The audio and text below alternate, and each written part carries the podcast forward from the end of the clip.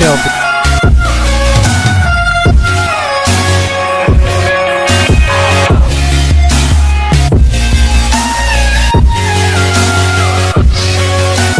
Oh yeah, for sure. And um, the college, of course, the college baseball environment this year, it has not necessarily changed tremendously, obviously, because in basketball and football you have COVID restrictions. Of course, you have them in baseball too, which they're being enforced all over the S E C, only with twenty-five percent capacity allowed in Dudy Noble Field.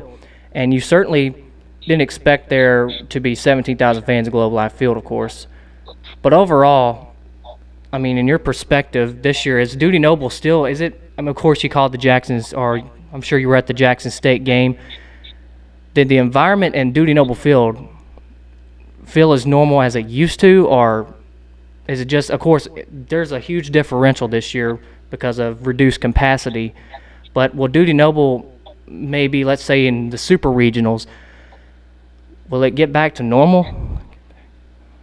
Well, the only way it's going to get back to normal for Mississippi State is get one hundred percent participation of the fans, and that's going to be in Tate Reeves, our governor's hands. So hopefully he relaxes the, the uh, minimum requirement in regard to what you can put in the stands. But Uh, you know, viruses uh, going south right now, and vaccines look like they're starting to work. So we're hoping to at least bump it up to fifty percent. But uh, the atmosphere will be good. Uh, it was good for Jackson State open, opener. Fans were really excited to be there, but many of them couldn't get into the games because of the ticket allocation. So we got uh, a good Tulane team coming in this weekend, and uh, you think, well, there'd be more people there. Well, there can't be more people because there's only twenty-five percent. But the atmosphere will be electric, electric no matter how many fans are there. But it's more electric when the fans get into the ball game, when there's a, a full house, and we'll have a full house eventually if we can just get the vaccine out a little quicker, and uh, and we can get the uh, virus uh,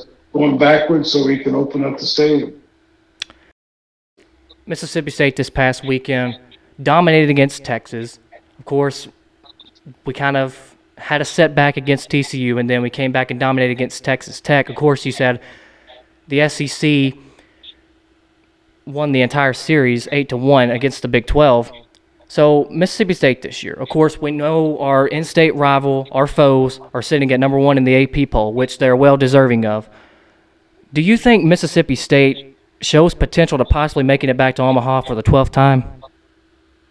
Yeah, stay healthy, and uh, we certainly have tremendous pitching staff in regard to frontline pitching and bullpen, middle relief, and, and closing type. And so I think we got twenty-six pitchers, which is way more than I've ever dreamed about having when I was coaching there. But that's because the seniors all came back. Draft-eligible guys returned because there was only five rounds in draft, and we had a pretty good group of incoming uh, freshmen and, and uh, transfers in. So, uh, yeah, I think uh, early in the season we don't put that much uh, respect to the polls because people don't play in the sectional too much. And so right now I think Ole Miss is the legitimate number one team. But at the same time, I think when I was coaching, we only had one or two polls. Now they get five or six. Things are going to change. It will change this weekend after this uh, three games that everybody's going to be playing. And uh, so we'll see what the polls are. But I'm not big in the polls. The only poll that ever mattered to me was the final one. Go to Omaha and see how you do there. Say, they have definitely, it's definitely revealed that they're going to be a team that dominates both offensively and defensively, most certainly referring to the fact that the pitching rotation is one of the best in the country, considering that Landon Sims struck out ten of twelve batters in the opener against Texas, eighteen strikeouts overall for Mississippi State against Texas. And then when you look at how Mississippi State has been able to hit the ball this year, both Luke Hancock and both Rowdy Jordan, they both have four solo homers combined this season. So Mississippi State is definitely a multiple and a multiple dimension team. So with them being a multiple dimension team, of course, offensively and defensively, from an endurance standpoint, do you see them being resilient this season, or being a team such like Texas Tech, who the rankings reveal that they're a top three team, but when they compete against actual talent, it doesn't necessarily reveal that? What's your perspective on that? I think just watching the games out in, in Global Life Field in Arlington, Texas, that the S E C teams were a better talented team, uh, certainly more than Texas and T C U. Texas Tech was very talented also, but they went back oh and three. But our lineup is solid, one through nine. I think we only lost, in fact, I'm almost sure we only lost Justin Foscue, uh, first rounder, and then Jordan Westburg, who was up in the Cape Cod with me this past summer. So those are the two key guys that we lost in the lineup. But I think one through nine, we are certainly in good shape. And uh, I think we got a lot of guys in the dugout that many did not get to play very much this weekend or against Jackson State that are very capable also. But injuries are always a factor. But I think our pitching staff can be, can get some injuries and not, not miss a beat. And position player-wise, you want to keep some of the key guys uh, healthy, and that's the problem sometimes in the fifty-six team schedule. So for the most part, I think we're going to be very, very competitive, but the S E C is very, very strong again this year. And everybody's very strong this year because of most of their better players have returned and retained their eligibility for another season. But for the most part, we do have some sluggers a part of Mississippi State baseball this year. If I was to do the comparisons between Rowdy Jordan and Luke Hancock, would they remind you of the late and great legends that these two names you're, I'm sure you're well familiar of, Will Clark and Rafael Palmeiro?